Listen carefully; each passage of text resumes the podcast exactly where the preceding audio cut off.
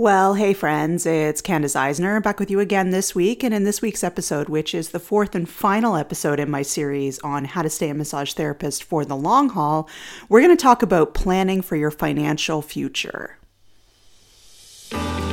Welcome to Life Beyond the Massage Table, a podcast for massage therapists, or really anyone who works in health and wellness. I'm here to help you take a look at your business and practice in new ways, to think outside the box, and to shift gears from the same old stuff that isn't helping you build the life and the business that you really want. Let's get started. Well, hey, I hope you're all doing really well out there. As I always start the podcast with, I talk about what's going on and where I am. And uh, yeah, here in the Dartmouth, Halifax area of Nova Scotia today is an absolutely gorgeous sunny day in June. And yeah, so I hope wherever you are, it is a lovely day as well. And things are going well for you in your business and in your life um, yeah, we are starting to get into summer here. So if you're in the Northern Hemisphere, I'm sure you feel me. I'm sure that you're excited for summer stuff. And uh, yeah, so let's uh, let's wrap up this podcast series. Speaking of sort of summer things, we wrap things up in the summer, right? So we can go on vacations and go do fun things. So welcome to the last episode in our series on staying a massage therapist for the long haul. Nice to have you here. Before we get started, I want to be very clear about something. And I'm sure the vast majority of you are already aware, but if you're newer to the podcast or maybe just didn't know this, um, whenever I talk about financial topics, I am sharing from the perspective of a business owner and former massage therapist. I am not a financial planner. There are days that I wish I was, especially at the age that I am, where I'm thinking more about retirement and all that kind of stuff. I'm in my mid 40s, for those that didn't know. But I am not a financial planner as much as I wish I was.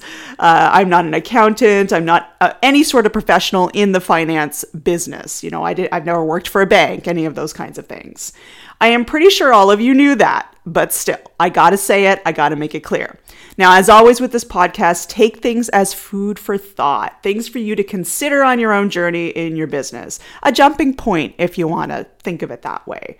Make sure you're getting advice from professionals when it comes to the big stuff, okay? So don't, you know, if I talk about uh, a certain type in, of investing in this podcast, don't go, oh, okay, I have to do that too. It might not be exactly the right fit for you. So do consult experts on these things. But that said, in this episode, I'm not going to recommend like specific funds to invest in. Like, I'm not going to say, you know, you should be doing day trading. Okay, we're not going to talk about that. Or I'm not going to talk, talk about uh, necessarily specific methods of saving. Okay, we're just going to go over some general financial planning advice that I think is really relevant to massage therapists, anyone in the health and wellness industry, you know, working as a solo practitioner or maybe owning a small business, i.e., you people. Okay? So let's get started with something about mindsets around money that I think is really, really important to say right off the start. And that is the sacrifice versus abundance mindset. Now, I am starting with this because I think it's really important to talk about it right off the top. Your mindset around money will affect everything you do in your career. And since this is the world we live in, you need money for things, I need money for things, we all need money for things. And so it's going to affect your personal life. You can't completely separate business and personal. Just like you can't completely separate work, like if you work for another company, you're not self employed, and personal there's going to be some overlap, right? So, this is why we are saying you need to work on having an abundance mindset rather than a sacrifice mindset because language matters a lot, okay? That means thinking about what you need to do in order to pay the bills as a choice. That means framing things as this is helping me and my family for the future. Even if your family is just you and a cat, that's still a family. Okay, just want to make that clear. All families are valid. Thought that might be an important thing to throw in there. That means not focusing on what you can't have or you can't do because of your financial situation, but instead thinking about what you can do with what you have right now. It means not focusing on the, you know, oh, well, I can't do this or that or the other thing because of my debt or my career or, you know, because I'm not earning enough, blah, blah, blah, blah, blah, you know. Focus on what you can do and how you're going to get to where you want to go, okay? What are your business goals? What are your financial goals? Those are choices. Those are choices we all have to make. Focus on the choices, not on the things out of your control. Now, I know that this is not easy. You know, I can say it and you're like, well, Candace, like, like you just said, it's all integrated. It's pretty hard for me to ignore the fact that, like, you know, I'm barely making ends meet at this point, or it's pretty hard for me to ignore the fact that, like, my kids keep asking to go on a big vacation and we can't afford it, or etc. I get that, okay? It's not easy. But it is possible to be happy with less and have fun with less. And then later on, when you can afford the nicer car to buy a cottage or go on an expensive vacation or whatever, you can celebrate that and you can totally do it and enjoy it, right? And speaking of that, you can enjoy it without kind of you know uh, obsessing about what the next big thing is going to be you know you just you enjoy the moment you enjoy the fact that you know you, the fruits of your labor as they say right now, I not a lot of you know I'm a Peloton fan, okay? Like I I totally went all in on Peloton 2 years ago at the very beginning of the pandemic.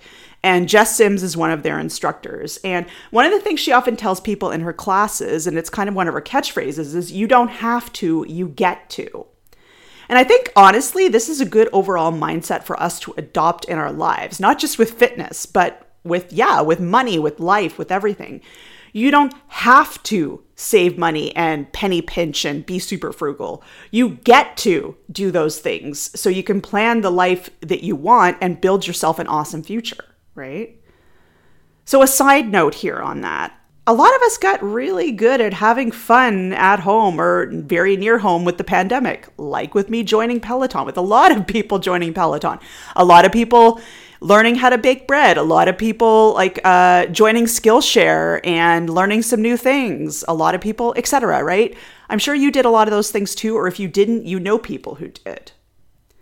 Those are very useful lessons for the rest of our lives, you know, no matter what happens over the next few years. There are tons of things we can do to have a good life and enjoy our time that doesn't cost a million bucks. If you tend to focus on expensive stuff because your friends do that, or you live somewhere that people seem to always be buying the latest fashion or makeup or you know a car or whatever, you know, if you live somewhere where everybody just seems to spend a lot of money on stuff, you might easily get caught up in that and forget how to live well on a budget. Or you might be sick AF of the pandemic and just want to go party. I also get that, okay? I, I do. I know a lot of people, especially at this point, several years in, like the third summer of this thing, you're just like, no, no, no, no, no. I ain't staying at home baking bread. I'm going out to parties. I'm going out with my friends because I am tired of this. So, on that note, I am absolutely not saying to never go on a big vacation while you're building your business or never spend money on frivolous things or never like have fun like that, right? But really, honestly, you have to look at those things and think about how you can do it on a budget, okay? Don't just blow all your money out of the water and go into debt because that's not really worth it most of the time, you know? Or put the really big thing off for a year if financially it just makes sense. See what I mean? It's just, it's about being smart, but still having fun. You can have an abundant life and can make awesome choices for now and your future. It's a choice, not a sacrifice. That's what we're trying to say here. So, talking about your future, make sure you separate business goals versus personal ones. That's the second topic we're going to talk about. Now, obviously, there's going to be some blurring of lines here. We already said that, and I think it's especially true if you're a solo business owner, because really the the personal goals and the light and the uh, the business goals really, really, really are intertwined. If you are your business, right? But just hold on a second. What do we mean by personal versus business goals? Because, like I just said, if you're a solo business owner, there's so much overlap. Well, I think the business goals part is probably pretty clear. It's stuff like grow your client list, earn more income. Just they have to be smart goals, like we talked about in the first episode, right? um, hire other therapists to work with you, and so on. You know, all those types of goals that we talked about in episode one of the series, and just in general, things that have to do with growing your career and growing your business to be wh- what you want it to be. Now, your personal goals might tie in, but they should be purely for you, such as learn to do yoga, or save for an awesome vacation once a year, like we've been talking about, or buy a house, or learn a new non career related skill like knitting or gardening or home renovation. Personal growth stuff like going to therapy or reading like nonviolent communication books or learning to meditate. And those are just like a handful of examples. There's lots and lots of personal goals that you could have, right? Now, again, obviously there's overlaps, right? Your career earns you the income to fund your personal life, and your personal life and interests inform the way that you run your business and maybe the direction that you take things. But it is important to honor both your personal goals and your business ones and look at ways to prioritize them. There will be times where the business goals have to, unfortunately or fortunately, depending on your view, come first, right? Especially when you are growing a new business or not yet making uh, ends meet, right? If you're not really paying the bills yet or you're barely paying the bills, the business goals really have to come to the forefront. But as your business grow, grows, as your business growls, no, just kidding, as your business grows and you're meeting the targets, you are setting for yourself, please don't forget about your personal goals. Don't get so excited by the fact that you're you're hitting those business targets and things are going so well that you just throw all your personal goals out, you know, out the window. Because what's going to happen is a little while later you're going to be resentful. You're going to be like, "Oh, I've been working so hard. All I do is work. I never go on vacation. I never do anything fun. This sucks, right? We got to have balance." Now, part of this means you do need to know yourself. Do you tend to get super focused on learning new techniques, building your client list, giving treatments, you know, doing all the business stuff, and then squeeze your personal life in between those moments? Or do you tend to be more focused on living your fun life outside of work and doing the bare minimum to run your business? Now, of course, it's probably obvious, but somewhere in the middle is probably the best way, the middle way, being a bit more balanced. But I think you get the idea overall here, right? If you tend to be very career focused, make sure you're giving your personal uh, life, your personal goals some focus. If you tend to be per- very personal life focused and not so worried about your business, make sure you're giving your business enough time and attention so it can grow to where you want it to be. So let's talk about my own experience with this, because I definitely have lots of experience with this, and this is just one example from my personal life.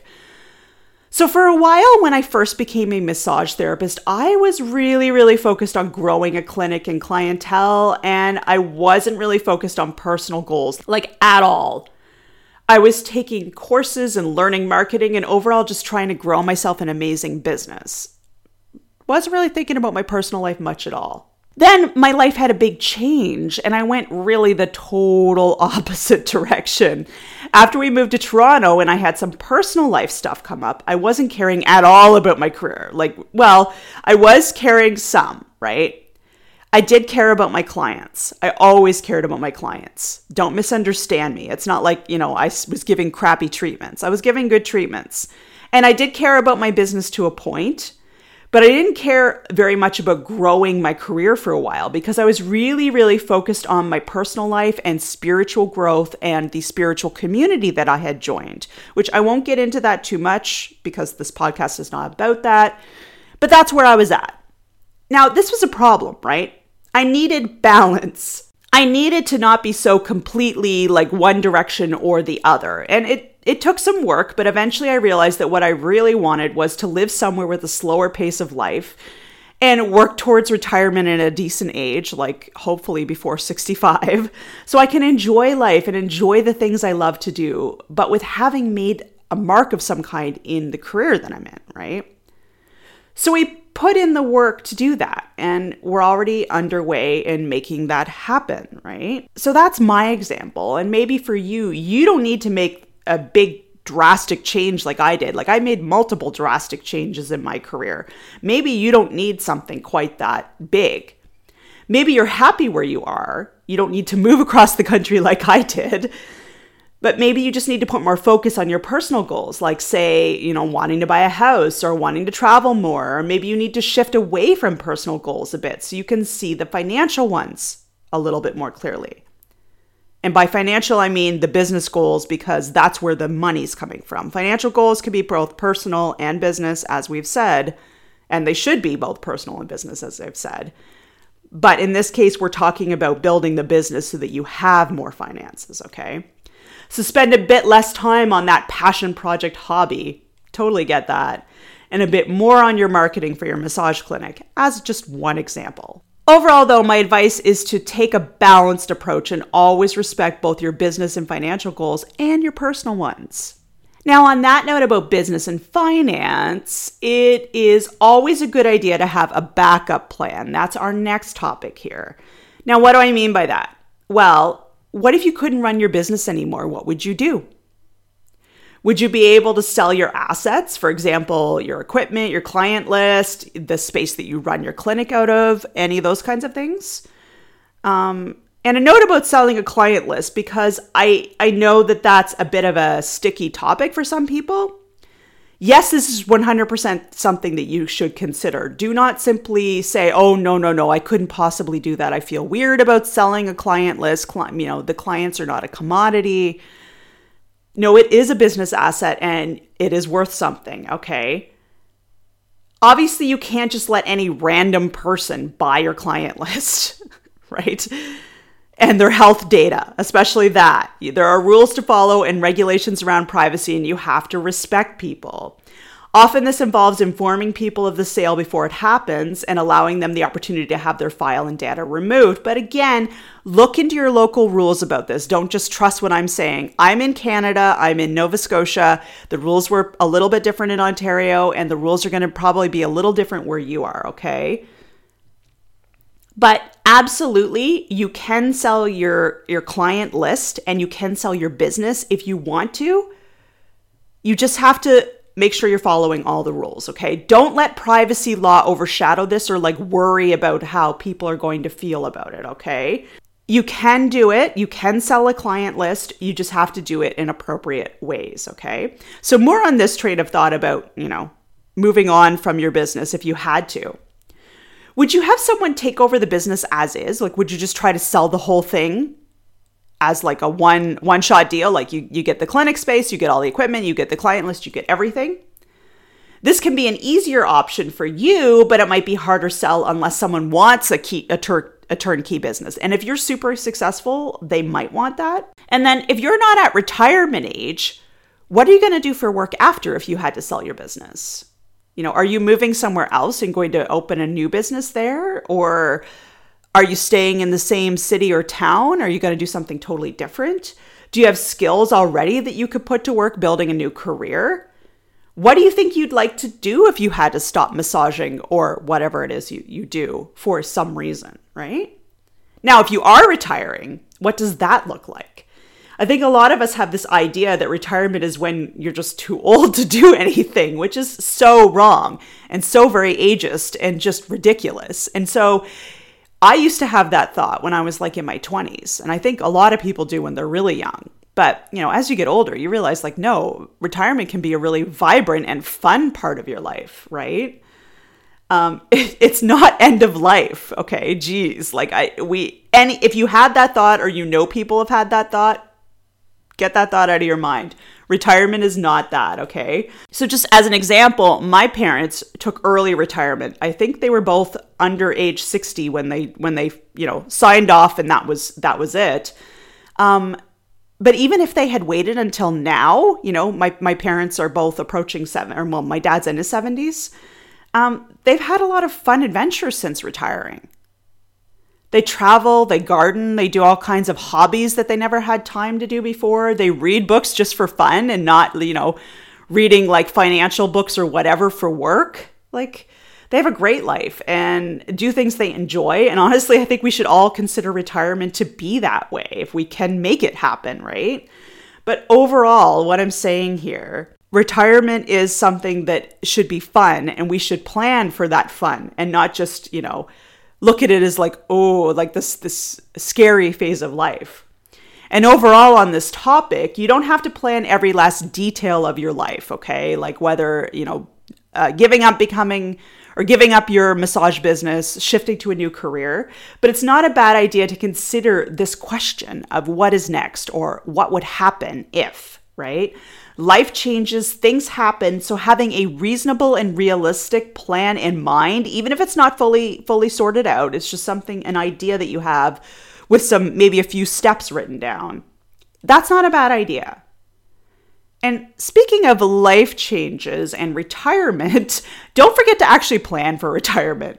Okay. We, I think I kind of hinted at that a second ago, but not just, you know, what fun things you're going to do in retirement, not like what, uh, you know, uh, what hobbies you're going to get into, but the financial side of it.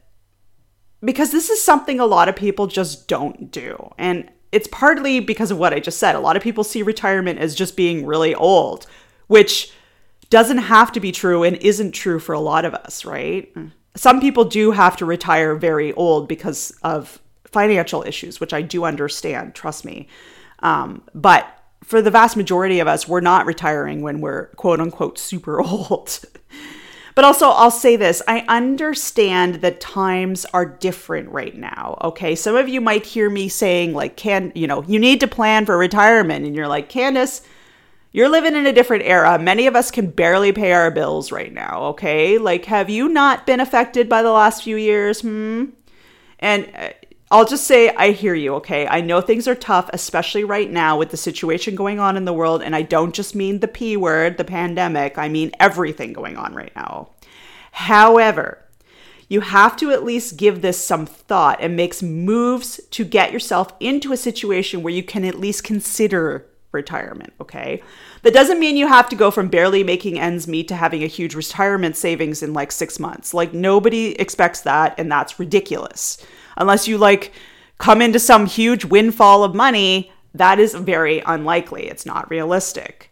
But it means, you know, being thoughtful about it and seeing what you can do to allow yourself a retirement plan. Like we said a bit ago, the sacrifice versus abundance mindset comes in here. Can you start putting away a very small amount of, of money every month into an index fund? Okay. Can you have a 15 year plan that involves moving to a smaller town where it's much more affordable? Can you charge a little bit more per client and put that money towards retirement? Can you work a few extra hours and dedicate that money to your future with a clear plan to stop doing that at a certain point? So you're not just overworking forever and ever. So just like for a year or two to get things kind of started. Now, the idea isn't a one size fits all idea, right? It's like what works for you and your life. What of those ideas, or a different idea that you might um, come up with on your own, right? What works for you in your life? Now, one thing I want to talk about briefly here, because we're talking about retirement planning again, is local culture. Because I experienced a huge difference myself moving from Toronto to the Halifax area, okay? So in, in much of Ontario, which for those of you who are not, you know, Canadian, Ontario is the province with Toronto within it. Toronto is the biggest city in Canada. Okay. But in much of Ontario, not just Toronto, but especially the big cities, so Ottawa, you know, London, etc. Well, London's not that big, but you know, it's it's definitely bigger than say some of the very small communities in the northern section of uh, Ontario. But in those big cities, there's a very big focus on career and working, okay? People really dedicate themselves to their jobs and that, you know, city hustle or as I call it, lifestyle. Now, here in Nova Scotia and even in the city where I live, nearly everyone I know talks about retirement. I'm I'm honestly not joking. Even younger people, well, maybe not people so much in like obviously kids don't talk about it, but maybe not so much people even in their 20s but certainly people in their 30s and beyond talk about their retirement plans. I'm, I'm not joking. People talk about what they'd like to do for retirement, what age they'd like to do it, if they want to move, you know, to a cottage somewhere, like, you know, if they want to go off grid or they want to, like, they have plans to travel the world, like all kinds of different things. Even to, okay, we're getting some work done to the house right now. And we had, we've had a bunch of HVAC contractors come in. And one of the guys we were chatting with him and he's he's not even 45 he said and he's already planning for his retirement. He was talking about how like he'd like he's got several properties that he's invested in and he plans to move to one of them in his you know retirement. So he's thinking of early retirement because he's going to be able to afford it. So yeah total night and day. Toronto and bigger cities in ontario people are very like career focused here it's not to say that people don't put in work. I mean, this guy, the, the HVAC contractor I was just talking about, he mentioned that he loves his job. So it's not that. He plans on working for a while yet, but he also has plans for retirement. Now, is one attitude better than the other? Am I saying like Ontario people are, are stupid or something and like Nova Scotia's better? Absolutely not. I am not saying that whatsoever. People want different things in their lives, and that is totally okay. There is nothing wrong with that. And yes, there are important economic differences between those two regions in Canada. Ontario is very different from Nova Scotia in some ways. And I'm sure there are similar things in uh, wherever you live. You know, I'm sure some areas of your country, or maybe like a neighboring country versus your country, or whatever, there are differences, right? Cost of living and all those types of things that you have to consider when you're building your life. And we have to respect things like differences between like genders, racial inequality, and all those things that affect pay and the ability to access certain financial services and so on. Okay. I, I won't get into that as I am not an expert on those things, but I think it's important for me to at least mention it. What I'm trying to say here is everything has nuance. Okay. But why did I bring all this up? Because I think most of us can really learn something from the Nova Scotia way of life, okay? Your life isn't just about working all the time, and your career definitely doesn't define who you are as a person, even if you love what you do, which I hope you do. I think sometimes people in certain cities or very career minded people kind of look at retirement as the boring phase of life. We already said this earlier, but I think I think I got to say it again or something that isn't realistic or attainable. I know for a lot of people who are friends of mine in Toronto, retirement did not seem like something they would ever uh, get to because the cost of living in Toronto is so high. And I'm sure it's the same again in some areas where you live, right? But I want you to really try to flip the script on that. There can be a way. It might take you longer than you might like, but it is doable for the vast majority of us. Now, speaking of that, let's talk about a few books that might be helpful to you from financial experts, not me, okay? Now, a caveat here as you probably gathered, I am Canadian, so most of these are Canadian books. That means that some of the advice won't quite be right for your country if you aren't in Canada, since available like financial products vary between countries. For example, here in Canada, we have something called RRSPs, uh, Registered Retirement Savings Plans, okay? That's something you can put money into towards retirement tax free and then you know there's there's benefits also when you withdraw the money once you hit retirement right? Other countries have similar products but they have a different name and the rules around them are a li- little bit different such as for example IRAs in the US and I'm sure you know hearing me talk about this if you're in another country you go oh yeah we have this product or this thing in my country. But that said money is money is money is money. Okay. So the general advice going is going to be pretty much the same for most countries where my listeners are. Okay. Things like pay yourself first, save for your future. That's pretty universal advice no matter where you live. So here are five books for you to consider very briefly. You know, I'm not going to give you a, a long um, synopsis of each book, but I'm just going to give you an idea of why you might want to read it. So the first one is called The Year of Less by Cait Flanders, okay? So this one's a little bit different from the other four I'm going to mention, and I'm going with it first because I think it's a good mindset book to start with. So Cait, the author, uh, talks about how she spent a year con- spending almost no money on consumer goods. She only spent money on things she absolutely had to, like rent, food, replacing something that broke that she needed to replace, that kind of thing. But she spent no additional money on things. So, this is a great book to help you reconsider how you spend your money. If you find you just like to go shopping for fun or find yourself overspending all the time on things, it's a great book to read. Oh, and by the way, no one is saying you have to live a boring life. Like you might think of that and go, "Oh my god, like did she just sit at home and do nothing all the time?" You know, but no one's saying that. It's more about reassessing how you live your life and having a more minimal approach to things, okay? When you read the book, you'll see why she went so sort of all in for the year. So that's all I'll say about that. I won't spoil it for you. But it's a good book to read about mindsets and learning how to be more minimal or how to live with less so that you have more money to spend on other things.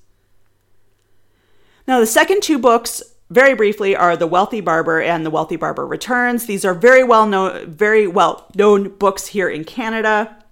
They're by David Chilton. He's a Canadian personal finance expert. They're basics on how to invest smartly and save for your future. I found them funny because Dave has this sort of dry humor, uh, self deprecating humor, um, you know, sort of pokes fun at himself quite a bit, especially in the second book. But, um, you know, they are a bit more of a dry read than something like, say, The Year of Less, okay? But I still highly recommend them, especially if you're in Canada. But honestly, a lot of the principles apply anywhere. And the next book I'll talk about is called Wealthing Like Rabbits, which was influenced by Dave Chilton's Wealthy Barber books, okay? The author's name here is Robert Brown. And like I said, he was influenced early in his career by Dave Chilton's books. Like he he read them, and then all of a sudden he really wanted to read everything and anything there is to know about personal finance, right? Now his book is not unlike The Wealthy Barber. There's a lot of information on it that overlaps only it's way funnier, okay? It's basically personal finance 101 but silly jokes and metaphors and, you know, innuendos and all kinds of things thrown in, okay? It's a really good choice for people who get bored reading about anything remotely finance and economics related. Like if you are the type who say, uh, you know, if you were reading a newspaper, which most of us don't these days, it's all online, but like the finance section, you're like, snore, not interested, don't even put that near me Wealthing Like Rabbits would be a good choice for you because it makes it a very palatable and, and funny way to learn about personal finance. And last but not least, Millionaire Teacher. Okay, it's it, this one's a good book as well. It's not as hilarious as you know as Wealthing Like Rabbits. It doesn't have that humor to it, um, maybe I'm overselling well, Wealthing Like Rabbits. I found it funny. You know, it's it's definitely a, a, funnier way to look at personal finance, but it is still talking about financial topics, and those aren't inherently always so funny. Just to be clear here, okay? But anyway, Millionaire Teacher. Let's go back to that. So the author's name is Andrew Hallam, and he was a school teacher. Okay, so he wasn't making a whole lot of money. Any of you who know teachers out there know that most teachers are very much, I would say, underpaid. Okay underappreciated sometimes and underpaid. So Andrew Hallam, on a teacher's salary, worked himself into a million dollar portfolio of investments. Now, that might sound far fetched. You might be like, Candice, really? Come on. No one, like, seriously, this guy just got lucky or whatever. But honestly, it's something many of us could do if we wanted to. It's not like he was doing some sort of crazy day trading like a Hollywood movie or like he won a million dollars and you know oh well there you go. Now I'm a millionaire. You know it's not like that at all. He just did some very smart investing right? It's about using what you have and using rules like they present in you know wealthy uh, wealthing like rabbits or the wealthy barber or the other books we've talked about. So read this one if you want to read about someone's story about how they went from not having a lot of money to having, you know, a decent amount of money, a, a, a good investment portfolio, and was able to quit their job, right? I think it's inspiring. Maybe you wouldn't. Maybe it would just, you know, be frustrating for you. But if you think that that would be inspiring, it's another good book to to think about reading for sure. And that's it for this episode. And actually, that's it until the fall for Life Beyond the Massage Table. We're going to take a break in the summer because honestly, I know a lot of you you don't really listen to podcasts during the summer. Let's let's be honest. Some of you do, don't get me wrong. But just looking at my podcast stats, I tend to have less listenership in the summer. I think just because everybody's having fun. They're they're off, you know, at the cottage with their kids or they're off you know, on a vacation or they're going to live music or they're just doing this fun stuff that we tend to do during the summer, right? So, podcasts and those types of things tend to kind of trickle away a little bit. So, I'm going to take the summer as a break come up with some great new ideas on podcast episodes. However, as always, if you have ideas for episodes, please do get in touch. I am more than happy to, you know, uh, look at your ideas. Uh, if there's a topic you'd like me to talk about, great. Um, it's Candice at happylittlebiz.com is my email, or just go to happylittlebiz.com and look at the contact page and, you know, you can contact me there. All right. So, that said, see you in September. Have a great summer for those of you in the Northern Hemisphere, which is the vast majority of you, and uh, take care until then.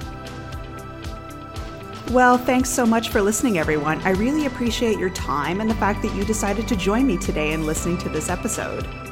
Show notes are now available for podcast episodes, and they contain links to helpful resources and other information. Just head to happylittlebiz.com, that's my website, and check out the podcast link. I've got show notes for individual episodes in there, as well as articles on other topics for building a strong health and wellness business if you just check out the rest of the site.